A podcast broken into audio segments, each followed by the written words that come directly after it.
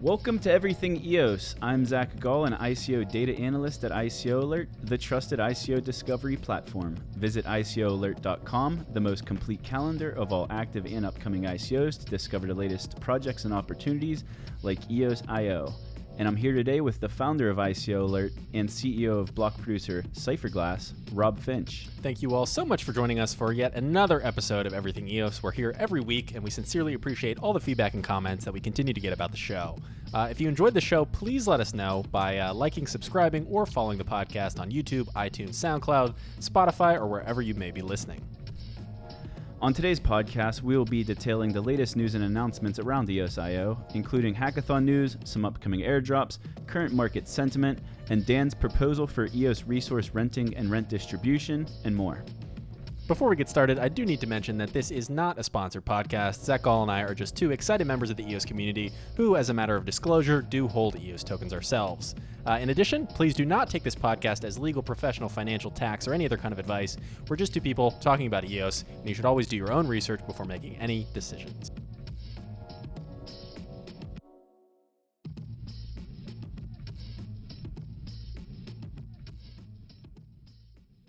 All right, so this has been a big week for EOS and the crypto market as a whole. I'm sure Yeah. everyone's been checking their blockfolio and been really excited this week. yeah, I guess so. That's the big elephant in the room. Uh, some people, I, I, I've gotten a lot of calls this week. What's going on with EOS? Yeah, absolutely. Well, it's the whole market. Um, so this all started with the, the Bitcoin ETF delay, I think. Yep. And I I don't know if that's the only cause, but that was kind of what what started the, the downfall here. First Bitcoin, well, Bitcoin and alts Yeah, and at, for at the same time. People who don't know, an ETF is an exchange traded fund. It's basically uh, a fund that holds assets, usually stocks, commodities, or bonds, but in this case would be holding Bitcoin, waiting on it to get approved by the United States SEC. Um, so that people can, you know, add Bitcoin to their retirement portfolios, their 401k, stuff like that. So there was an ETF that was declined couple months ago, an ETF declined a year ago. Now this ETF decision has just been delayed. So we'll know in September whether or not it gets approved. And the, the funny thing to me about the ETF, and I know this is kind of not exactly EOS news, but it does affect EOS. Yeah. Um, was the fact that it got delayed was not unexpected. No. A, a lot of people were predicting that it was going to get delayed multiple times, and we wouldn't even have like a decision until next early next year. Right. So uh, the, the the market sentiment it, it changes on a dime. It's crazy. When when Bitcoin went up forty percent in like two weeks, uh, not too long ago, everyone thought that was completely normal. Yeah. but then whenever it corrects down 20, 30 percent, oh my god, every, everything's broken. Yeah, it's all dead. The the main thing I tell people, I get the same kind of calls from like friends and like my dad who, who butts me. It's like, oh, what's going on? Did something happen? Did EOS get hacked? Blah blah blah. But you just have to ask yourself when things like this happen in the market: Did the fundamentals change, or is this just a market uh, cycle? You know, right now we're in a bear market. These things happen. The price is going to go down occasionally. Maybe it'll go up, and we'll eventually break out of this market cycle. But as long as the fundamentals of EOS haven't actually changed, and I would argue, like I was talking with somebody in the EOS price chat Telegram, um, they were saying, you know, they would argue that the fundamentals have actually improved for EOS over the last couple months, and I would agree as well. Um, as we've seen the mainnet launch and seen these new proposals get put into place, seen the RAM market issues start to be addressed. So, as long as the fundamentals are still there, I think you're still good. I, I actually kind of enjoy the bear market a little bit because it's hilarious going through the EOS price channel and seeing everyone calling you out because of your bet. I know. Where's that thousand dollar EOS guy I now? know. There are so many people that think I'm like offing myself or like depressed or something, but honestly, I'm fine. Like this is a normal thing. I've been in crypto since 2013. I've seen crazy bear markets. I've seen crazy bull markets like we had last year. Um, I'm fine. I appreciate the the sentiment. I appreciate the kind words, whether they were sarcastic or not. Everybody checking in on me. I'm I'm doing just fine. So thank you very much. I mean, I, I still think, as bullish as I am on EOS, I, I you're gonna get destroyed on the bet. I just want to put that on the record. we'll see. Uh, I, I I do think there's a possibility we hit a new all-time high. I don't if, if we're making progress on the technology. Dan, we're going to talk about Dan's proposal for the renting model. I, I think great things are happening. Great tech is Oh, being yeah. built right now, uh, not just on EOS but everywhere. So so many cool things are being built, being released. Uh, we're so much further along than we were at this point last year that there, there's a lot of good things ahead.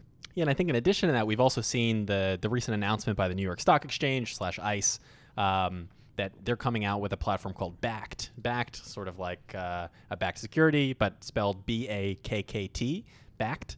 Um, it's going to be interesting. So, Guarantee that. I, I'd be happy. what it will basically allow people to do for the first time is allow institutions not only a way to trade Bitcoin and sort of add Bitcoin to their portfolio alongside other stocks and bonds that they may own, um, but also a way to custody it. So that's been really the main thing keeping institutions from diving into crypto is a, a secure custody solution that complies with their investor agreements.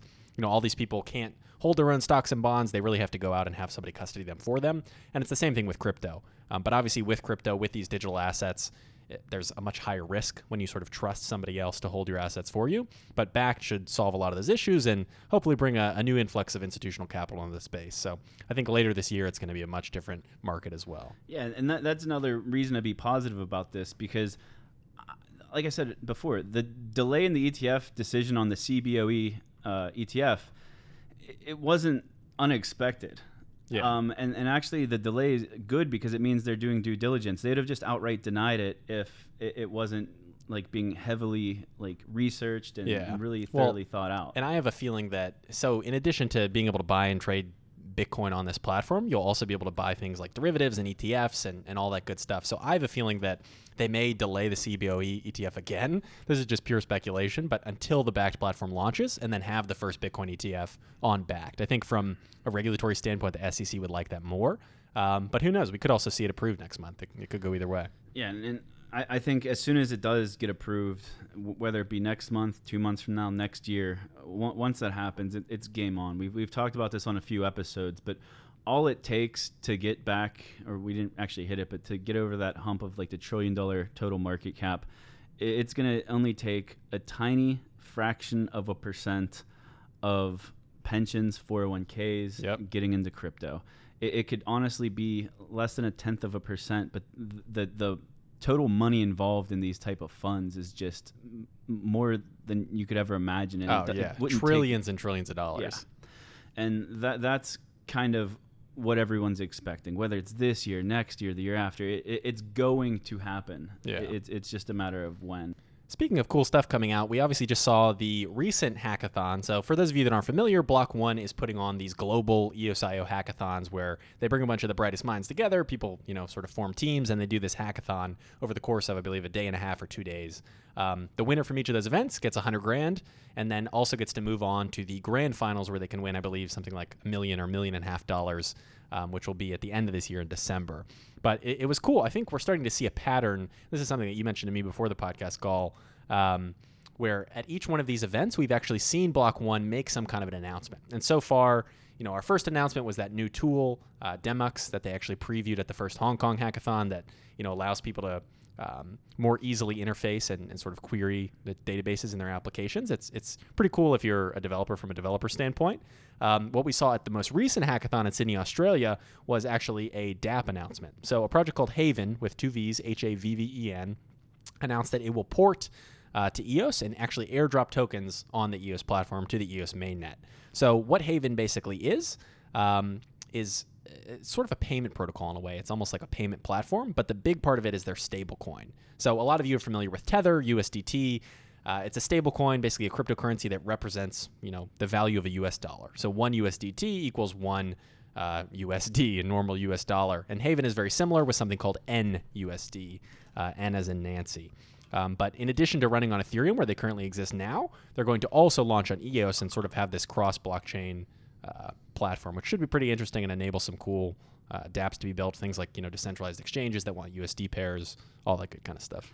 Yeah, and they, they did promise an airdrop with that, and I'm I'm kind of unclear on what that's going to mean because if it if it's a stable coin, that means every one token's one dollar. So if they're going to airdrop it, it's like you're, they're just throwing like money to everybody. I saw something that I think they're airdropping their Havven tokens, not the NUSD. So like the NUSD is a stablecoin, which is kind of the back end and powers their payment platform. But I think you also need the Havven token in some way to interact with it or do something. It's I'm not 100% clear on how it works, but I believe the Havven token will be dropping, not the actual stablecoin. That'd be kind of crazy. Uh, as far as announcements, so there was another big announcement at the hackathon. E EOS VC unveiled a $1 million hack pitch launch seed funding initiative. And what that is is it's um, a seed funding initiative where the program allows teams from the global hackathons to pitch their DApp ideas to EOS VC companies like SVK Crypto, who we had on the show a few weeks ago. Um, and they're getting an opportunity to receive an additional $50,000 of investment to launch their ideas. So it's not just the winners of these hackathons, it's, it's five teams from each hackathon. So I'm, I'm not sure if it's the top five teams, if they're selected by other criteria, but that's uh, four hackathons that are planned so far. Yeah. So that's 20 different groups of developers who are getting an opportunity to get put in front of the EOS VC funds, which so far, how much they haven't even allocated the full billion yet. Now I think it's 725 million has been allocated, and the rest will come in the future. So basically, there's at least 700 million dollars of funds just just waiting to to, to be invested into the, the most groundbreaking application ideas, um, projects that traditionally, if, if they launched in 2017, might, may have tried to raise an ICO round. Uh, now now they're going the different route, which which we're gonna see more more projects come out like this, where they're gonna get initial seed funding from an EOSVC fund, maybe a, a VC fund outside of that. I know OK Blockchain Capital, um, who I think aren't they owned by OKEx? Yeah, owned by OKEx Exchange, and actually, it's not even a Block One EOSVC partnership. They just have their own hundred million dollar EOS Yeah. fund to fund DApp. So Yeah, so th- there's there's all these private investment opportunities, and it's it's a huge opportunity for these five teams from each hackathon to be able to get in front of them. So th- so think like Shark Tank, yeah, basically. but DApp style. and how how cool would that be if someone from one of these funds, if they want to invest in the production, and actually turn it into like a web show or something? oh, definitely. Oh, that's a great idea. Yeah, let's pitch that. If anyone's listening and wants to fund this, yeah. Well, who knows? I mean, maybe with the, the production that we've seen come out of the hackathons of like, you know, showing the award ceremony and then had like this five minute clip, they may actually already be filming these and they may do something like that. Makes sense. I mean, I- Yeah. I, I watched the, the most of the hour long hackathon uh, awards ceremony, where all the teams got to. I think they got five or six minutes to pitch pitch their ideas and their projects that they built over the weekend. I would really like to see the next version of this, which is going to be you're going to have all these EOSVCs, Yeah. and they're going to be the sharks. Well, yeah, it's a cool idea. I mean, if you think about it from a macro level too, sort of the this global broad scale, you know, there's this billion dollar DApp fund that Block One has, but in order to allocate that, they have to find good projects. So what they did, they went out, they found all these VCs, but now they still have to find the right developers. So I think thinking about these hackathons is not just a way to bring exposure to EOS, but also to get all the best devs in one place to then fund their projects. It makes a lot more sense now with this million dollar fund um, or seed funding initiative as well, where bringing all the best projects here, they can all pitch to the VCs, and then the VCs can do a little less work in finding these devs. So on, top of that, you're you're bringing in the the best minds into one room too, as far as the developer teams. Like maybe this project's not a great idea, worth funding and taking to the next level, but maybe on a talent level, your team is just so talented that maybe Block One will hire you Yeah. to move to Blacksburg. Oh, Um, absolutely. So the next hackathon is actually coming up. It's in London on September 22nd and 23rd. Uh, and we got a recent announcement from EOS themselves. uh, big that- announcement. Yeah, very big announcement. So so far, neither Dan nor Brendan. Dan is the CTO, sort of the brains behind this. Brendan Blumer is the CEO of Block One. Neither of them have been at these hackathons yet. Um, they announced a couple days ago that hey, Dan Larimer is going to be there. First time he's making an appearance, CEO Block One or CTO Block One. Then the following day, I think like 12 hours later, they also announced that Brendan Blumer is going to be there as well. So if you think about these hackathons as having this history now of making announcements, you know, we had Demux, that first developer tool at Hong Kong. Now we had the Havven announcement um, just recently in Sydney. I think London's going to be something pretty big when both Dan and Brendan are there.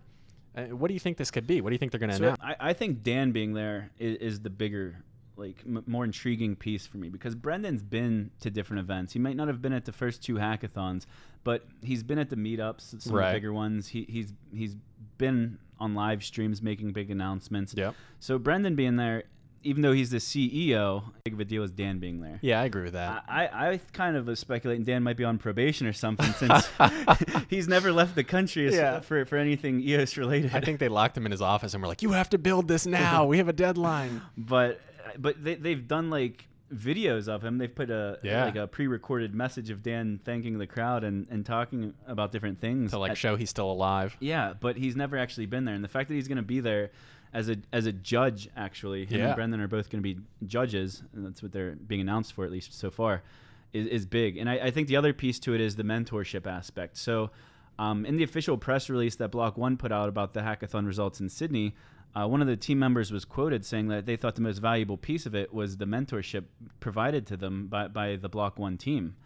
Um, so, so basically, the smartest guy in the room Yeah. is going to be Dan Larimer, and he's going to be the one guiding these projects and giving them ideas on, on which, which, which way to take take their idea. Yeah. So I think we could see some cool uh, sort of hackathon concepts and ideas come out of this because Dan and Brendan are there as these mentors. Not to say the last mentors haven't been good because they've been great people like Larry Sanger, the co-founder of Wikipedia, who now runs Everpedia, Sam Kazemian from the same team. Um, but I think this is going to be awesome. And to speculate a little bit on what Block One might announce if they do make an announcement, I think it could be a lot of different things. I know you were talking earlier. I think it's going to be their first DApp. yeah. We know, like they've been hiring developers way before the mainnet started, and they were probably starting their application build for their DApp builds before the mainnet launched. Like we can only assume, and everyone's wondering when the first big DApp's going to come out. And I, I think the first killer DApp's going to be built by Block One. Yeah.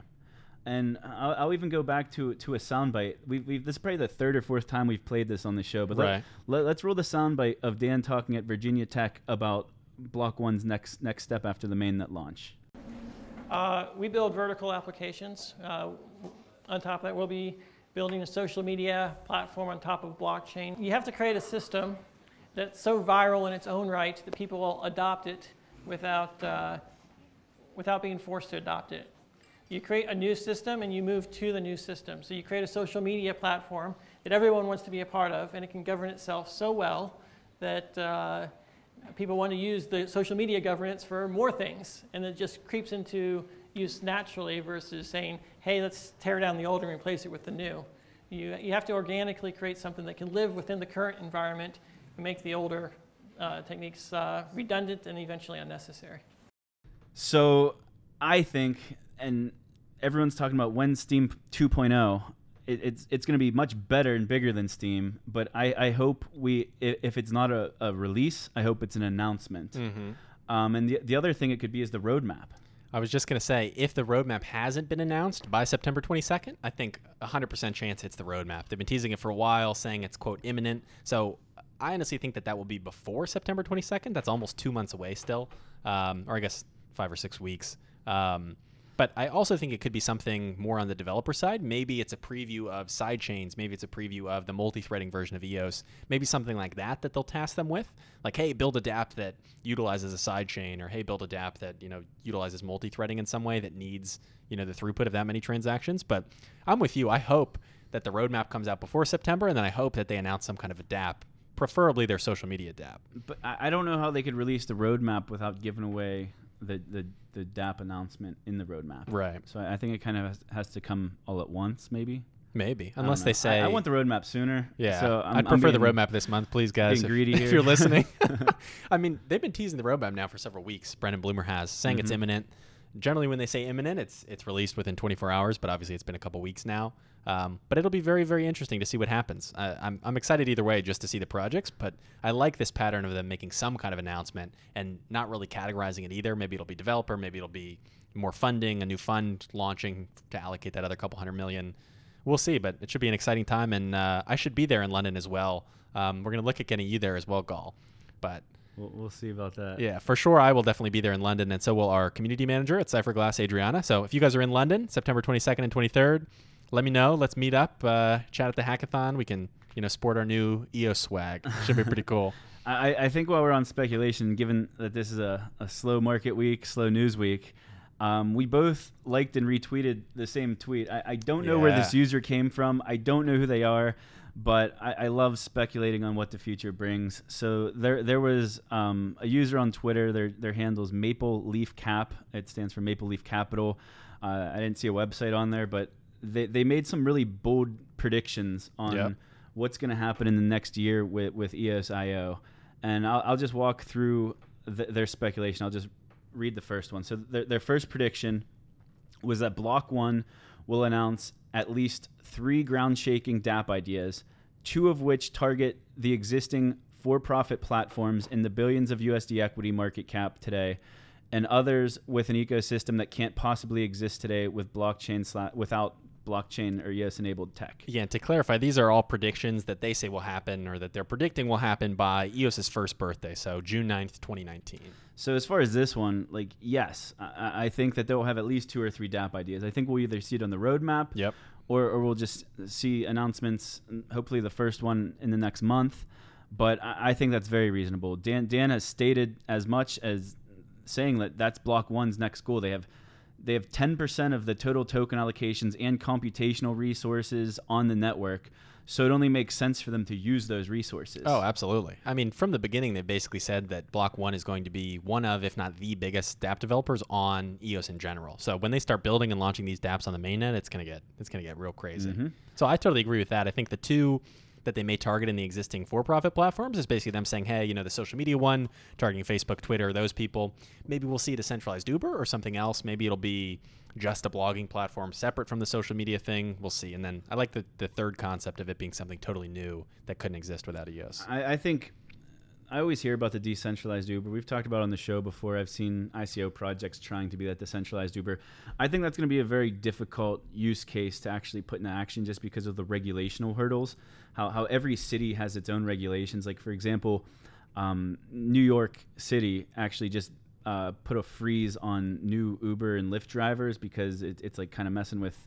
Uh, their taxi medallions. So, like New York has different regulations than Pittsburgh, for instance. I And- think the only reason though that they were able to freeze that is because it's a centralized system. Like they can go directly after Uber and say, "Hey, we're going to fine you. We're going to do this if you don't stop issuing new Uber and Lyft drivers, you know, Mm-hmm. the credentials for them to go drive." But when you have it decentralized, I mean, how can they really stop it? So you're saying like you could shut down Uber because you cut the head off the snake. You Oh, could Slap exactly. them with all kinds of fines. Yeah. But if it's a decentralized, uh, like a DAO running it, Yeah, there's no way to stop it. I mean, are you going to go to people getting in cars on the street and say, "Hey, are you getting in a Duber?" Or no, you're just going to assume it's just somebody getting into the car. That's so true. I think it's going to be very, very hard to stop, and we're going to see more and more of that, whether it's a Duber or you know some new security token trading platform that just can't be stopped because the regulatory body doesn't have a central entity to go after.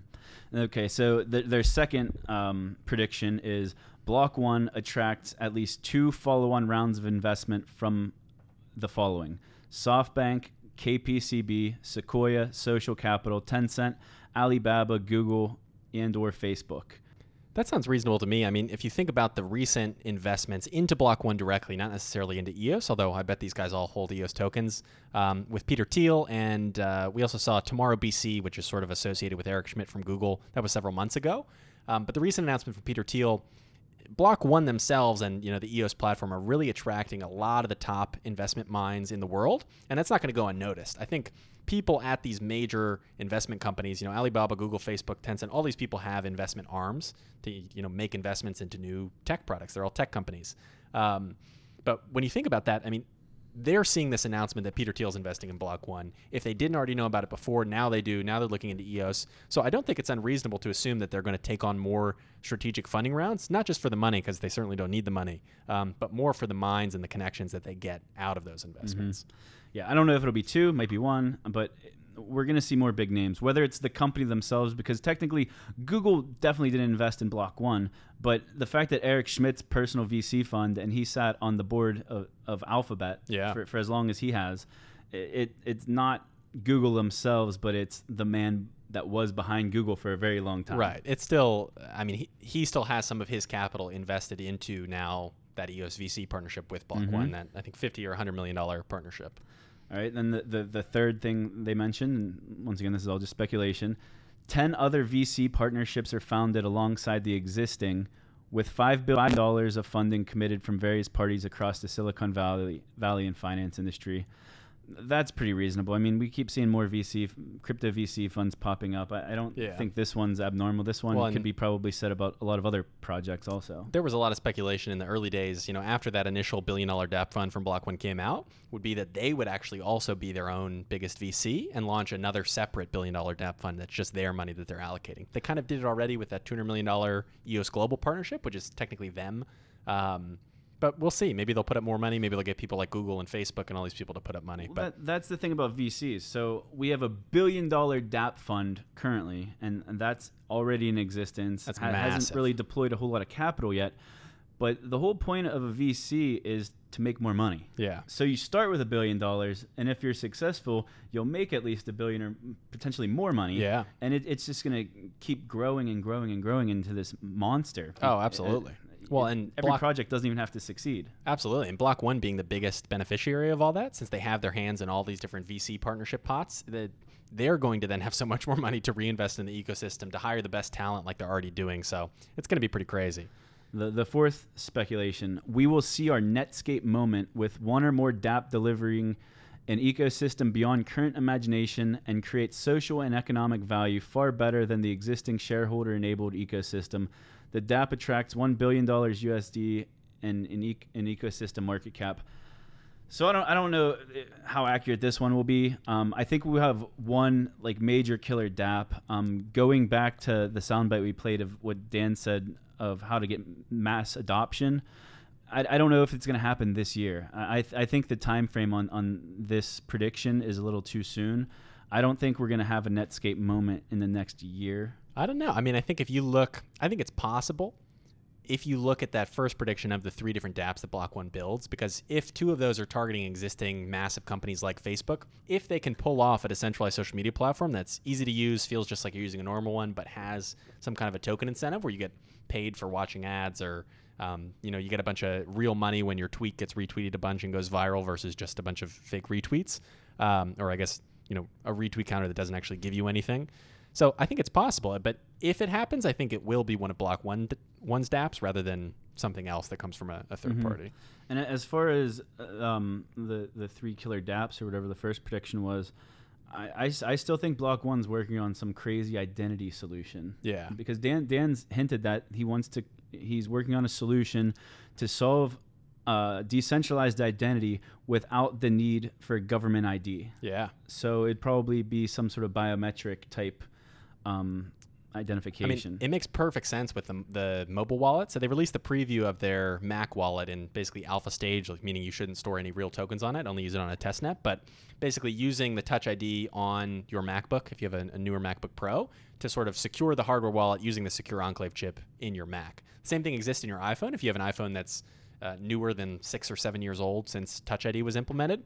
So if you already have a wallet on your iPhone using the hardware wallet part of your iPhone, the Secure Enclave, that you unlock with your fingerprint or your face, that's your biometric ID right there. Only only you have that fingerprint, only you have that face. So I think they may tie it in with their mobile wallet in some way. And if they do, I think it opens up an opportunity for a ton of other innovation on the existing parts of the EOS chain, like governance. So Oh, rather yeah. than you know voting for block producers being based on the amount of tokens you have, it could be based then on that biometric ID. Since you can't go out and make a bunch of new fingerprints, you know, unless you're mm-hmm. stealing people's identities, you then have one vote, and it would become a much more democratized, fair voting system than the one that we have today, that is unfortunately still a little controlled by whales. and at, at that point, I think there will be different types of voting. So some some type of decisions might be based on one token, one vote. Right. Some decisions might be based on one person, one vote. Yeah.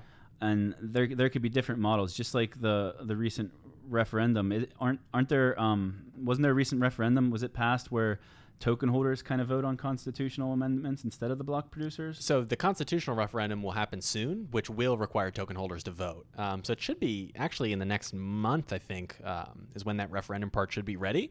Where and one of the block producers is building this. I forget specifically who, but they're doing a good job, which will allow token holders to vote on the specific constitutional amendments. So if you like, you know, constitutional amendments one, three, five, seven, eight, nine, you can vote on just those instead of just one bulk constitution. So it's a way for token holders directly to choose, you know, the constitution that governs the sy- governs the system. I actually think we'll have an episode. We, we talked about last week. We released two episodes. We had an interview with Lumeos, and then we did our usual episode like this one. Um, this week we're only going to do this one episode, but um, hopefully next weekend we'll have we'll have a double episode for you. And I have some guests lined up that will actually be able to talk in, in great detail about this, and it's going to be really interesting. They're they're working on a lot of governance issues. They're actually other block producers. Yeah. I won't give away names until we we uh, lock down a date. Um, EOS Canada in New York. Both Um, good good candidates. Yeah, but w- I, I told them I want to talk about the, the worker proposal system and um, some of the governance issues going on. And I know Josh from EOS Canada, he mentioned uh, the referendum w- was going to be passed soon. Definitely. So that's going to be really cool to talk about. And they, they're the experts on that. It's not me. Yeah, moving on to point five. Um, it says in addition to point four, we see a grand total of 100 plus airdrops to EOS holders and a thousand or more active teams working on various DApp projects globally. And then in addition to that, the first ecosystem or public blockchain of choice would now be EOS instead of Ethereum. This I think is totally reasonable. We already have more than a dozen airdrops now. I think a month and a half, almost two months after launch. So this is something I think is kind of a no-brainer and will will definitely happen over the course of the next year. The number six. I like this one. I don't know if this is going to happen in the next year, but it says Vitalik Buterin joins Block One as an advisor to help scale blockchain further and will help on a few key DApp projects Block One is working on. Now, I would love for this to happen Yeah. because I think that the mega powers need to unite at some point. I think Vitalik, Dan, if- if Dan guys- and Vitalik need Yeah. to work together, um, but it's going to take, I, I think, a mass failure on Ethereum for that to happen. I, I think Vitalik's pretty committed to the project.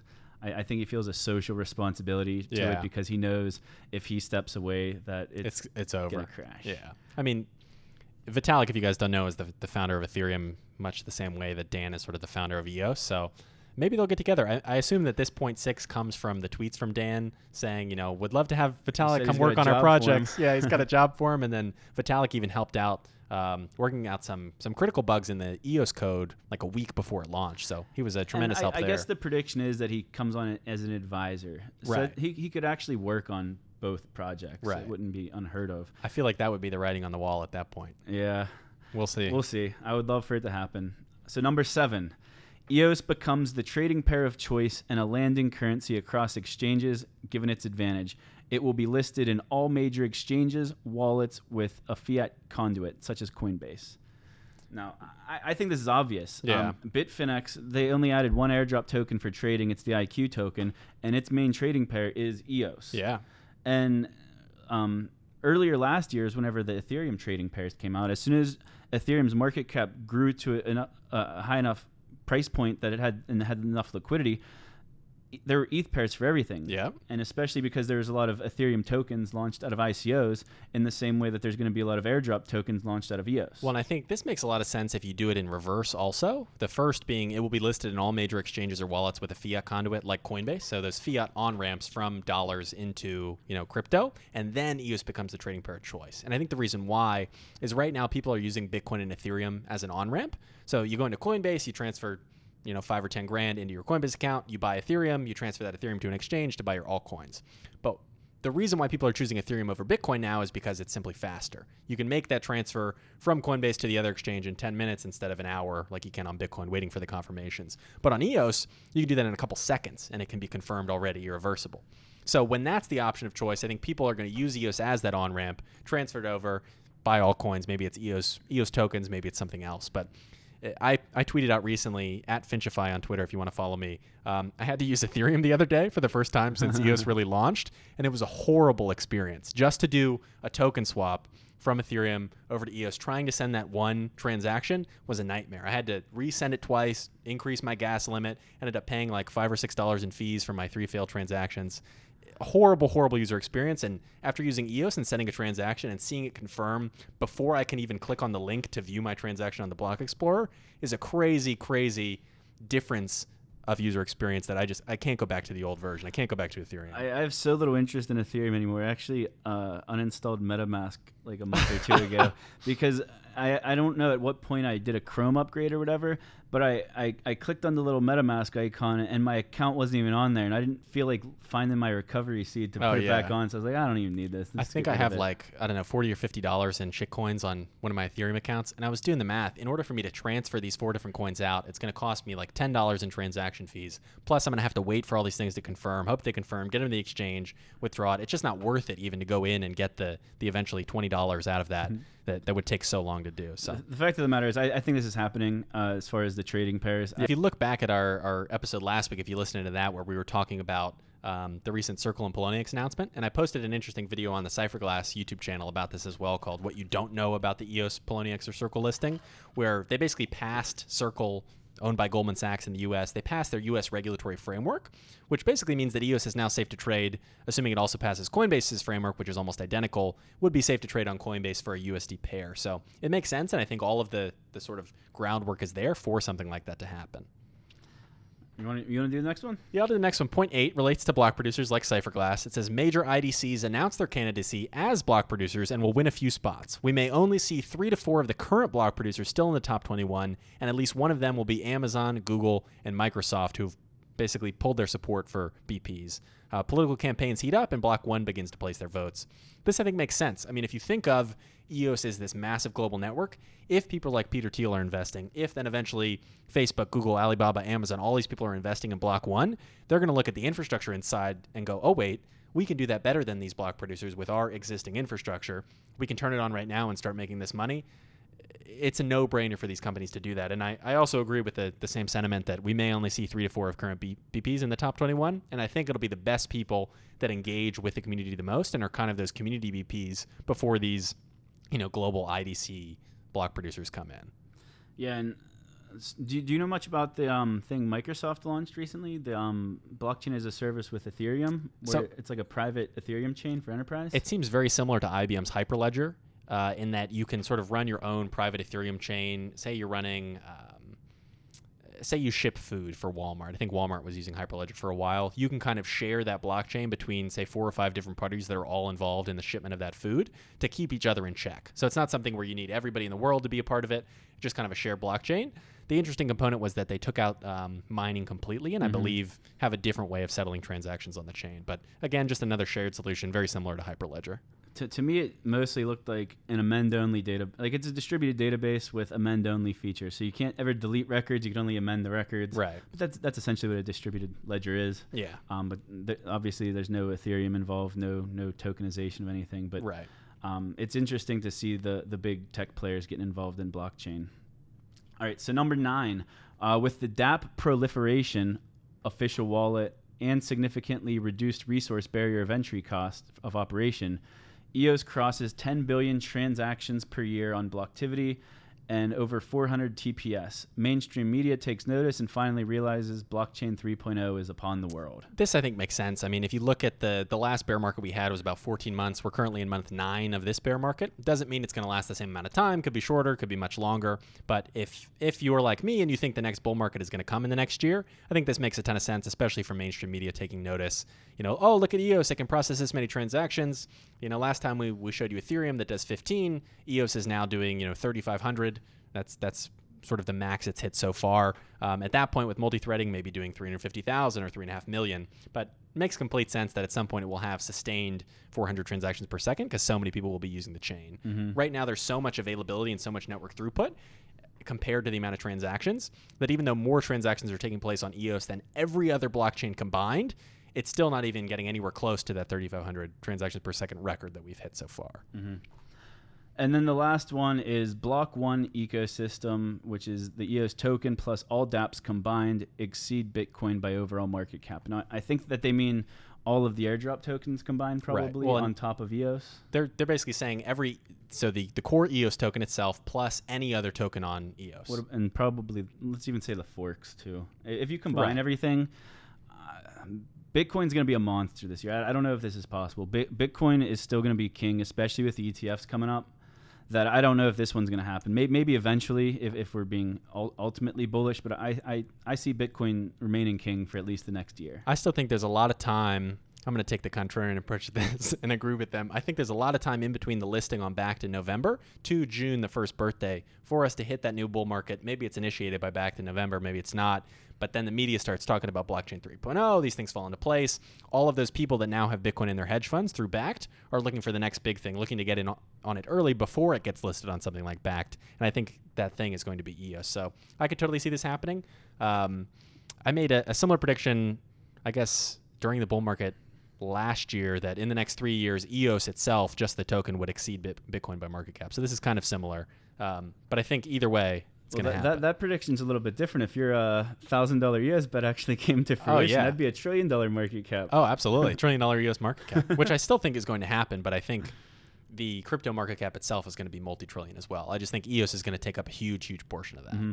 Well, we, we spent a lot of time on the Capital Leaf Cap or the Maple Leaf Capital tweet there. Yeah, um, if you guys are interested, follow them. It's Maple Leaf Cap on Twitter. They they put out a ton of interesting threads, not just this one thread, but it's usually ten part tweet threads about really interesting uh, sort of aspects of the EOS ecosystem, whether it's predictions for the future or you know analysis of existing proposals or new proposals to add to the chain. Great person to follow on Twitter. Only about 100 followers, so uh, a pretty niche account right now, but some really really great content coming out of Maple Leaf Cap.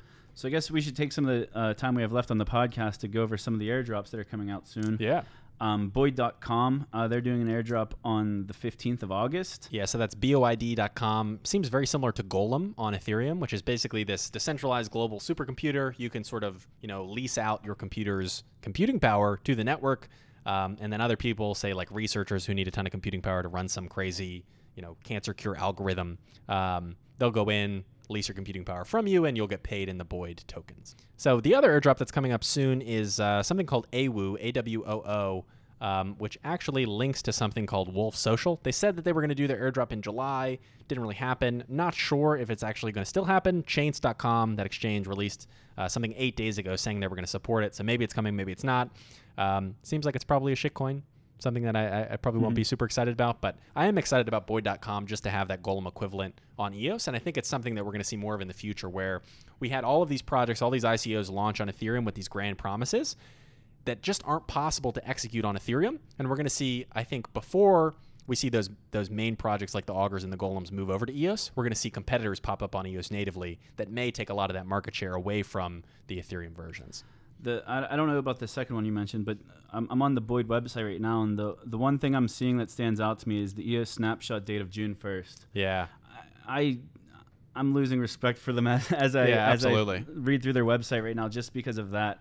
Um, EOS New York put out a snapshot tool a, a week or two ago. Yep. And th- there's at this point there's no reason to be using the Genesis snapshot. It, it, it's totally disincentivizing token holders right now because if I hold EOS today, but I didn't, maybe I just found the, if I just found out about EOS last week or maybe even this week and I wanted to buy some $5, 50 cent EOS at this yeah. rock bottom price, I didn't have it at the Genesis. So I would be getting screwed right now from all oh, these yeah. airdrops. Well, and right now, if you're a developer out there listening, maybe you know somebody at Boid, maybe you're in their Telegram and you want them to airdrop to an updated snapshot, send them a link to eossnapshots.io. It's a great tool by EOS New York. They take literally every single day they take a snapshot of all the EOS balances. So if you bought more EOS yesterday, you would get more if somebody does an airdrop today versus the one on June 1st. So really every new project that's airdropping, especially this far out from June 1st, should be airdropping to a new updated snapshot to not only sort of incentivize people to jump into EOS, but also just to, to airdrop to more people who are more active in EOS versus the people who may have sold after the Genesis drop.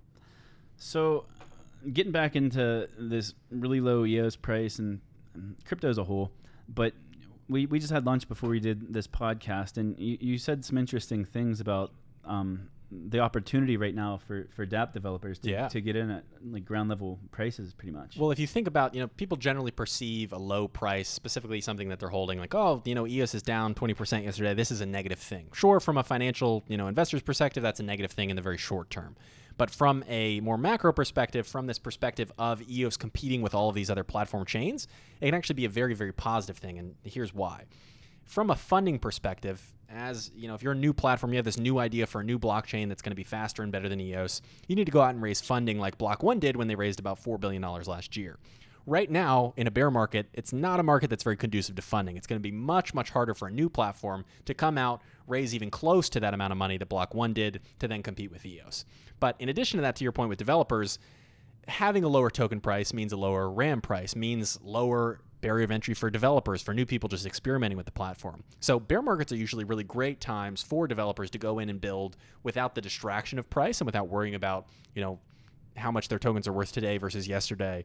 So right now what we're seeing even though you know you may not see it on the surface are tons of developers going out buying EOS tokens playing with RAM you know maybe doing a test airdrop here and there which you can see on some block explorers which are pretty interesting um, but ultimately that barrier to entry to actually build on EOS is much much lower with a lower token price so it's a great thing for the overall um, sort of maturation of the ecosystem for the overall uh, build out of the ecosystem, which will eventually have you know hundreds and hundreds of DApps running on this thing. So ultimately, from the macro perspective, even though it can be a little depressing at times to see EOS drop like this, along with the rest of the market, uh, it, can actually be a very, very good thing, not just from a developer perspective, but also from that, you know, platform wars perspective, where EOS already raised this money. Now it's almost impossible for people to raise that money and compete. Has a much, much higher chance of being that leading DApp platform than something new coming along. So, the last thing we're going to talk about on this week's episode of the podcast is more of a teaser for a future episode. But Dan put out a recent blog post that I think a lot of people read, a lot of people are confused by, called Proposal for EOS Resource Renting and Rent Distribution. And basically, what this is, is a way for EOS token holders to lease out their EOS to dApp developers that want to utilize the CPU and the bandwidth associated with those tokens. Um, but it does so in a pretty interesting way. It actually introduces two new tokens one which is REX, one which is SEOS, sort of staked EOS. Um, but rather than trying to dive in and sort of explain this really complex concept to you now, um, we're going to have Leo Ribeiro, who now works at Block One, used to work with us at Cypherglass. Um, we're going to have him come on the episode in the next couple weeks once he gets settled into his new position there and really dive into this and explain what it is and what it means for you as an EOS token holder. So stay tuned for that in the next couple weeks. Leo Ribeiro, great guy, agreed to come on the podcast, and we'll probably be on, uh, you know, here and there explaining these new concepts as they get proposed. And the, the main gist of, of what Dan's proposing is he wants um, for developers to have the ability to build on the EOS platform without taking on the risk of the volatility of the EOS token. So Yep. it kind of takes that away, and it also is going to incentivize not only for people to hold EOS tokens with, because they'll be able to rent them out, but it also encourages them to vote. Uh, for block producers, because um, there's a mandate to be able to rent out your tokens, you have to vote for at least 21 out of your 30. You have to use at least 21 of your 30 block producer votes before you're allowed to rent out these tokens. Yeah, and this combined with what we talked about last week on the podcast, where you know all of these EOS fees, like the RAM trading fees and things like this, being sent to the EOS token holders, that's going to bring a huge amount of people voting that haven't already voted, just because they'll have to vote for 21 block producers in order to collect some of those fees. So it's going to be interesting to see what happens. But again, we'll have Leo from Block One come on and really explain in detail what this means for you as a token holder, um, so that we don't mess it up. Next week, we'll hopefully have two episodes. I have some guests lined up. We're just trying to work out this the schedule of, of timing for this. Um, but hopefully next week we'll have two episodes like we're, we've been promising you guys. We want to do more episodes. We're also um, considering different ways to implement video into this. We've had a lot of requests on YouTube. Um, typically, when we record these podcasts, um, our original intent was we- we get most of our listens on iTunes actually and on SoundCloud. So it's mostly been an audio thing, but uh, recently we've been getting a lot of views on YouTube Yep. and having a lot of requests of um, wanting wanting video. And right now we don't have the video capabilities because we're, we're doing these on set uh, in person. So you, you think of the typical um, web show or vlogs uh, for EOS or any other crypto show. It's usually one person on, on like their their uh, laptop video, and then they have the green screen in the background. We're, we're just trying to uh, figure out a, a way that we could present you guys with a visual w- with without it looking weird, I guess. Yeah, and I think what we're really shooting for, we're, we're looking at sort of expanding everything EOS into something much bigger than just this one show. Um, maybe that'll include a new studio where we have multiple camera angles, similar to Joe Rogan podcast. You know, we can pull interesting articles and stats and CoinMarketCap and all this stuff up on a screen for you guys to see, and maybe even watch along live someday. So we're working on a lot of exciting things for everything EOS in the background. So stay tuned for that. But uh, for now, that wraps up this week's episode. Thanks so much for tuning in. All right, once again, I'm Zach Gall, I'm Rob Finch. and this is Everything EOS.